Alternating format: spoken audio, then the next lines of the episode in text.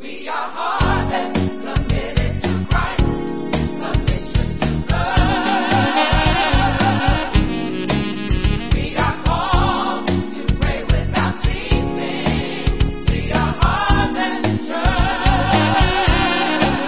This is the Harvest Community Church podcast with Pastor Michael Jones. And now let's join today's message, already in progress.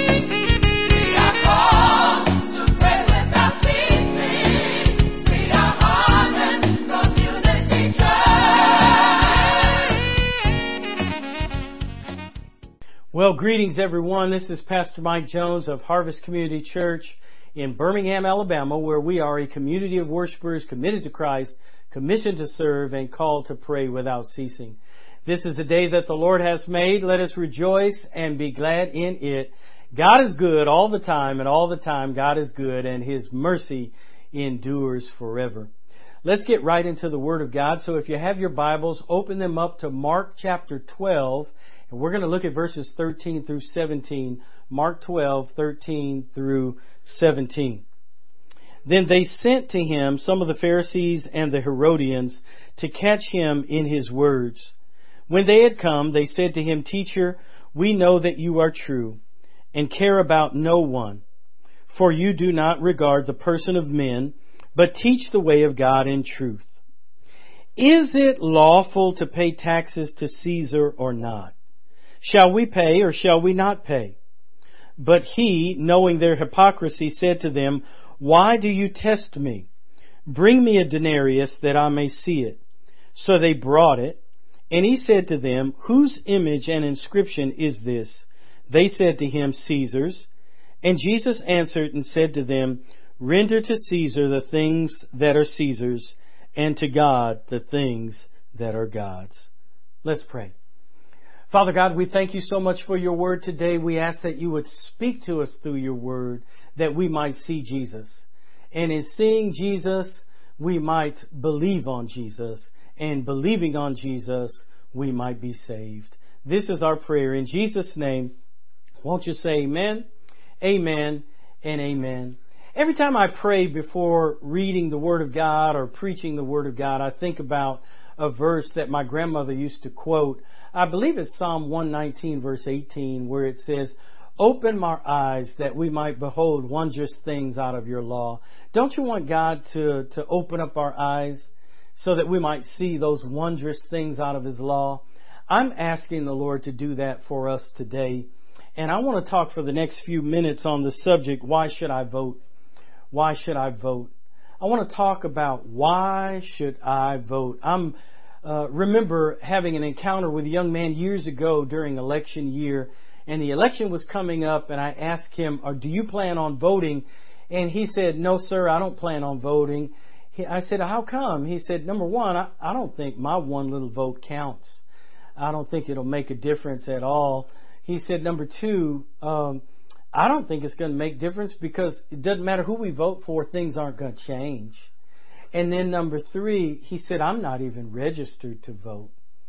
And I, I, tried to convince him. I told him about how our forefathers made all kinds of sacrifices so that he might have the right to vote. I told him about how they shed their blood and gave their lives and how not voting is not honoring them and not voting is not paying tribute to them and not voting is not taking the baton and running. They, they've given us all of this. We are so privileged today. We have the very, there were people uh, for years and years and years that would love to have the rights that we have today.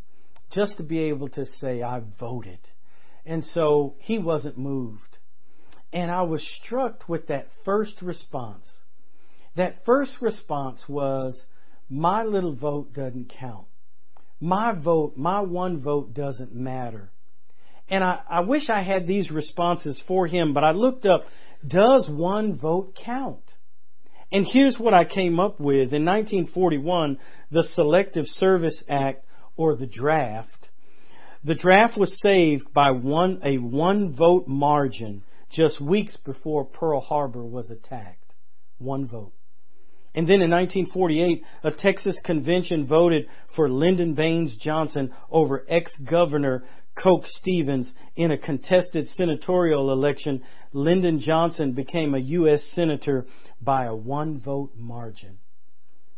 And then it goes on to say in 1984, a Monroe County, Florida commissioner uh, was elected by one vote. And then in 1994 uh, as well, a U.S. House of Representatives enacted a law banning specific classes of assault weapons. The House of Representatives there, the vote was initially tied, but one member changed his vote to approve the ban. Your one vote does make a difference. Your one vote says, I care. Your one vote says that I want to have a voice. And men and women, I want to talk for the next few minutes on why I should vote. I believe that this passage, Jesus is telling us, He is teaching us, He is exhorting us to be involved in the political process. Let's walk ourselves through the passage, and then I just want to say three things, and then I want to give us an exhortation to vote. I believe that this passage of Scripture is instructive for us. I believe that the very words of Jesus exhort us to vote and to be involved in the political process. Notice what it says here. It says in verse 13, Then they sent to him some of the Pharisees and the Herodians to catch him in his words. It's interesting that these two groups were there. You have the Pharisees on one hand and you have the Herodians on the other hand. The Pharisees were a religious, a Jewish religious sect that was very conservative. They did not like uh, Roman rule. They did not like to pay the Roman taxes that were enacted on them. They did not like that. They were extremely committed religiously and they, they felt like their religion was above the state. Those were the Pharisees. And then the Herodians. The Herodians were a Jewish political group or political party. And the Herodians uh, were sympathetic to Roman rule. They didn't mind paying taxes. They didn't mind the rule. They didn't mind being under Roman protection. As a matter of fact, they would put the state over religion. And so you had the Pharisees who were very conservative, and you had the Herodians which were very liberal. You had the Pharisees who were conservative, and then you had the Herodians who were liberal. You had the, the uh, Pharisees who were right and the Herodians who were left. You had the Pharisees who were right wing, and then you had the Herodians who were left wing. You, you, you had these two groups who came together not because they suddenly were bipartisan. They came together because they both wanted to trick Jesus. They both had motives. They both had a purpose for what they were doing. And then they, they try and flatter Jesus by telling him, Teacher, we know you're true. We, we know you don't regard any people or person of men. We know that you teach the way of God in truth. And then they ask the question, is it lawful to pay taxes to Caesar or not? And then in verse 15 at the beginning, shall we pay or shall we not pay? They believe that they have Jesus between a rock and a hard place. They believe that they have Jesus stuck. They believe that they have trapped Jesus because they know if he answers one way, he's going to be labeled, and if he answers another way, he is going to be labeled. If he answers one way, he's going to shun a whole population of people. If he answers another way, he'll shun that other population of people. And men and women, it's very instructive to us that Jesus did not allow the Pharisees or the Herodians to put him in a box. That he didn't allow them to paint him in a corner. He didn't allow them to put a label on him. Jesus is not Democrat nor Republican. Republican. He is not conservative nor liberal. He's not right wing or left wing. He stands outside of those political groups. And I believe that this passage teaches that as well.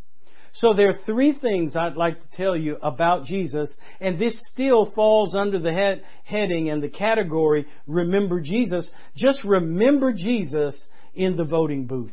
Remember Jesus and go vote. Remember Jesus and be involved. And so point number one is simply, let's look at Jesus' wisdom his wisdom. He says in verse 15, the latter part, he says, But he, knowing their hypocrisy, said to them, Why do you test me? Bring me a denarius that I might see it. A denarius was a coin. He says he knew their hypocrisy. He had wisdom. I believe he knew three things. Jesus knew what was at stake. He knew that if he said pay the tax, that the Pharisees would say that he is an enemy of the faith. Pay the tax. He's putting uh, Rome and Caesar over our religion. He is denying Jehovah. He, he, we, we got a problem with Jesus. See, he is just a puppet of the state. He also knew the stake that if he were to say, no, don't pay taxes, that the Herodians would say, well see, he is an enemy of the state. He is an enemy of Rome. He is an enemy of Caesar. He is a revolutionary, and we've labeled him that way.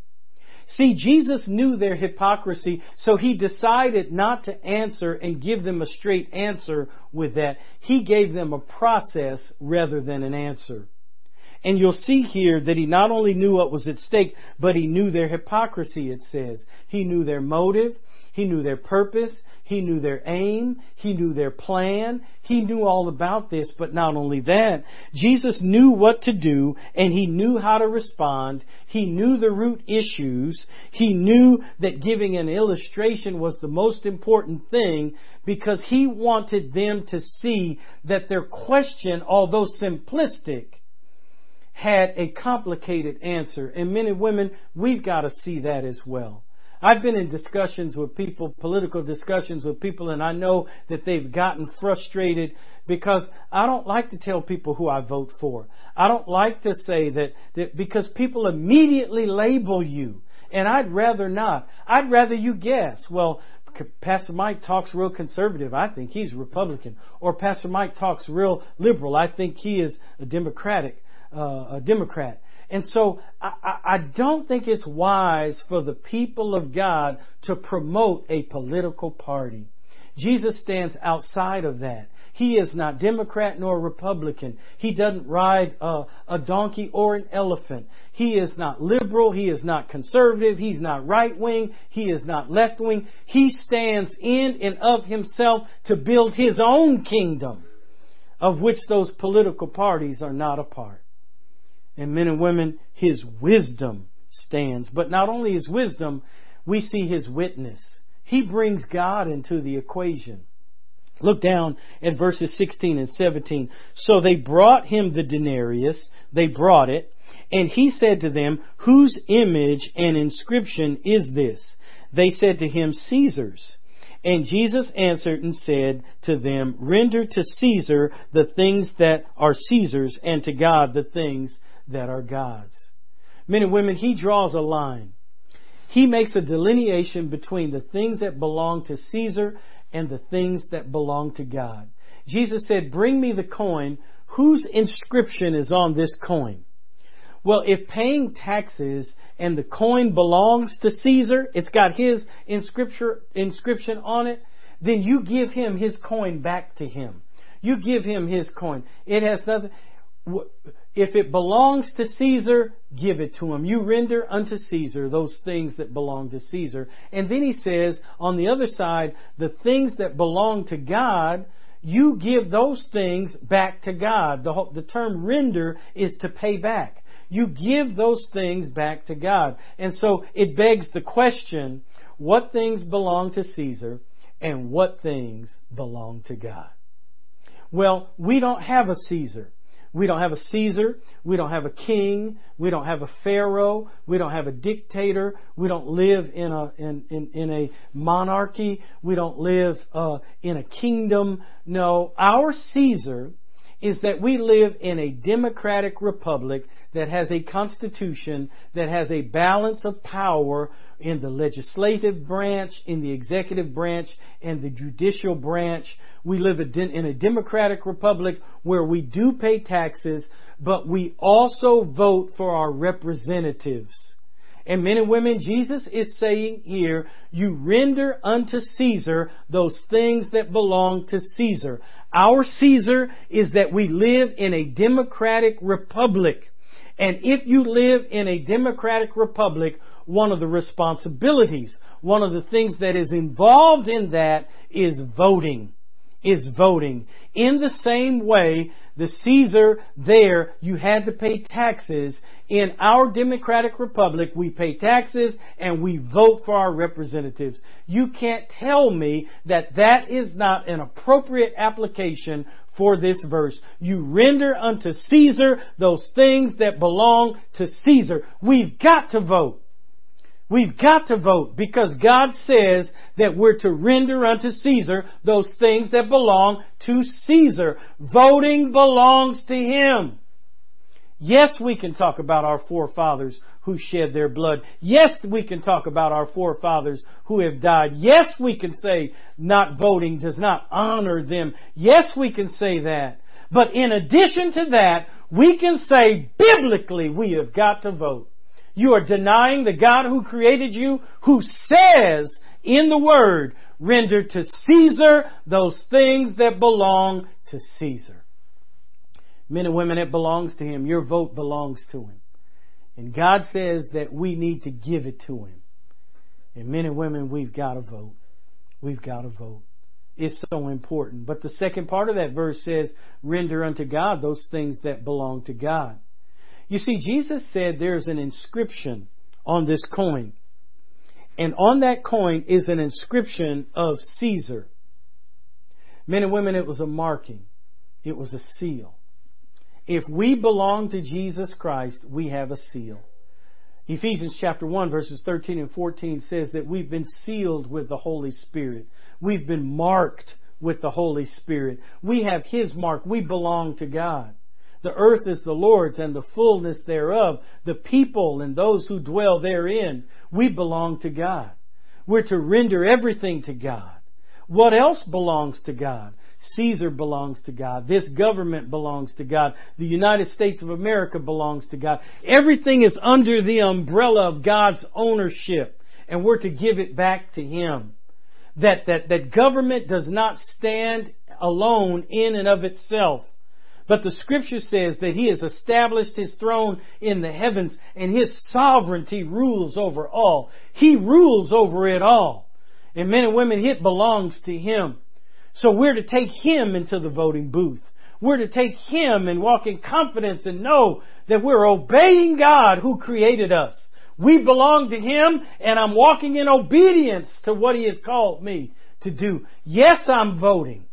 Yes, I'm, I'm, I'm pulling the lever. Yes, I'm shading in the, the box. Yes, I'm making my voice heard. Yes, I'm doing that because Jesus said, render unto Caesar that which is Caesar's and render unto God that which is God's.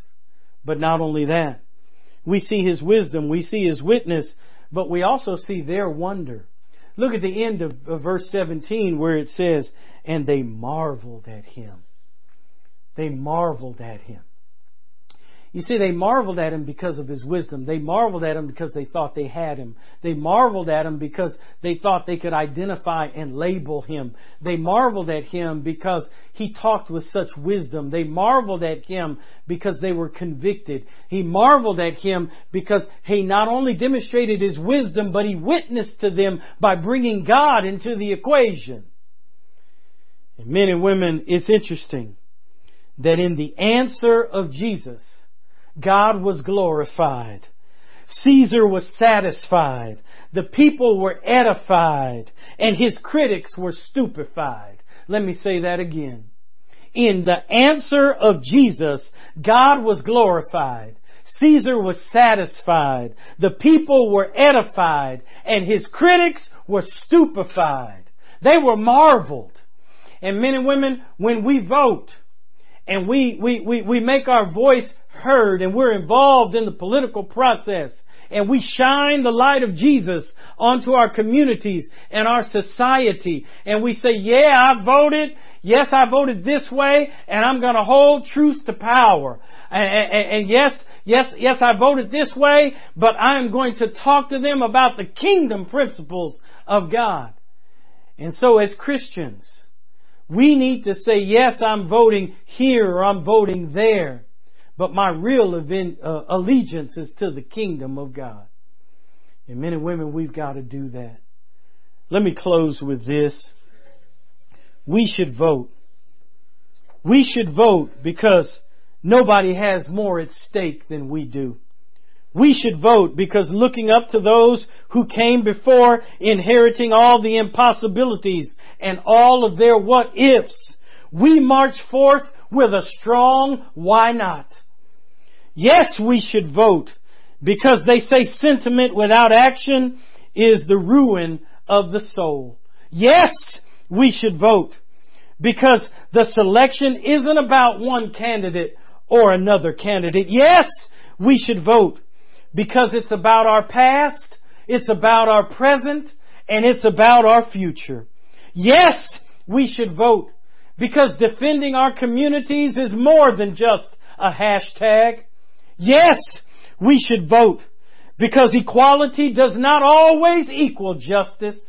Yes, we should vote because Mother Earth is catching her breath on the smog that we create trying to keep our lights on. Yes, we should vote because we defend the air and when we do, we defend the rights of everyone who breathes that air.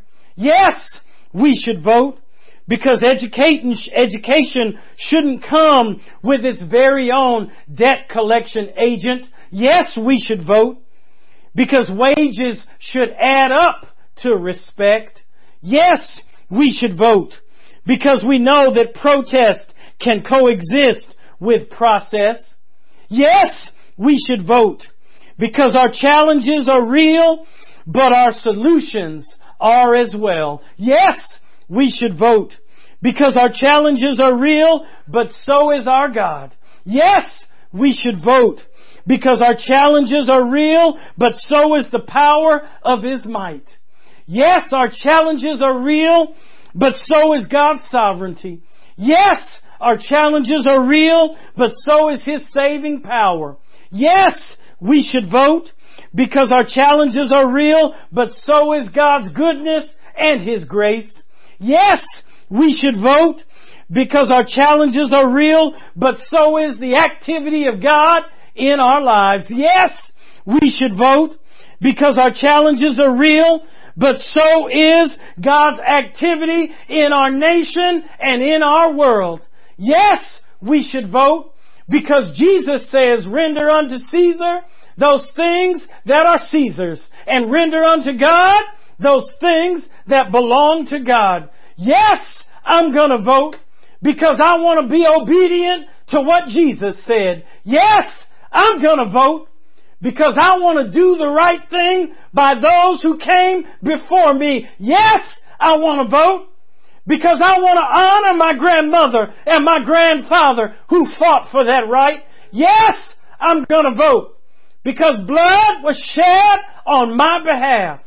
And there were prayers that were prayed longing to see this day.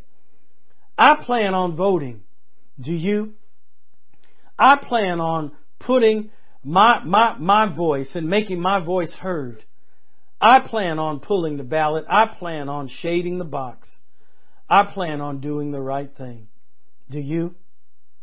It's interesting that, that Jesus would say, render unto Caesar those things that are Caesar and render unto God those things that belong to God. One of the things that belongs to God is you. You belong to Him. Give your life back to Him. Give Him your life. Give Him your allegiance. Give Him your vote. Make sure that you decide that you choose Jesus. Make sure that you choose Him. 2,000 years ago, the people had a vote. They cried out, Do you want Barabbas or do you want Jesus? 2,000 years ago, the people voted for Barabbas. And they hung Jesus on a cross. Jesus didn't win that vote, but Jesus did love us enough to give us a second chance. He loved us enough where He gave us another chance to choose Him. Men and women, don't leave this earth without Jesus. It don't don't don't don't get caught dead without Jesus. Choose him. You've got an opportunity to make your voice known. The scripture says if we confess with our mouth that Jesus is Lord, that that that Jesus is Lord and believe in our heart that God raised him from the dead, we will be saved. Let's pray. Father God, I thank you so much for this opportunity that we have. We pray, Lord God, that we would do right by this nation in which we live and do right by you. I pray that if there's anyone under the sound of my voice that needs to receive you as Savior and Lord, that they would do so. That they would simply pray, Lord Jesus, I need you. Thank you for dying on the cross for my sins. I now open the door of my life and receive you as my Savior and Lord. Thank you for forgiving my sins and giving me eternal life. Take control of the throne of my life and make me the kind of person you want me to be. In Jesus' name, amen. Today. Until next week, remember Jesus. We are.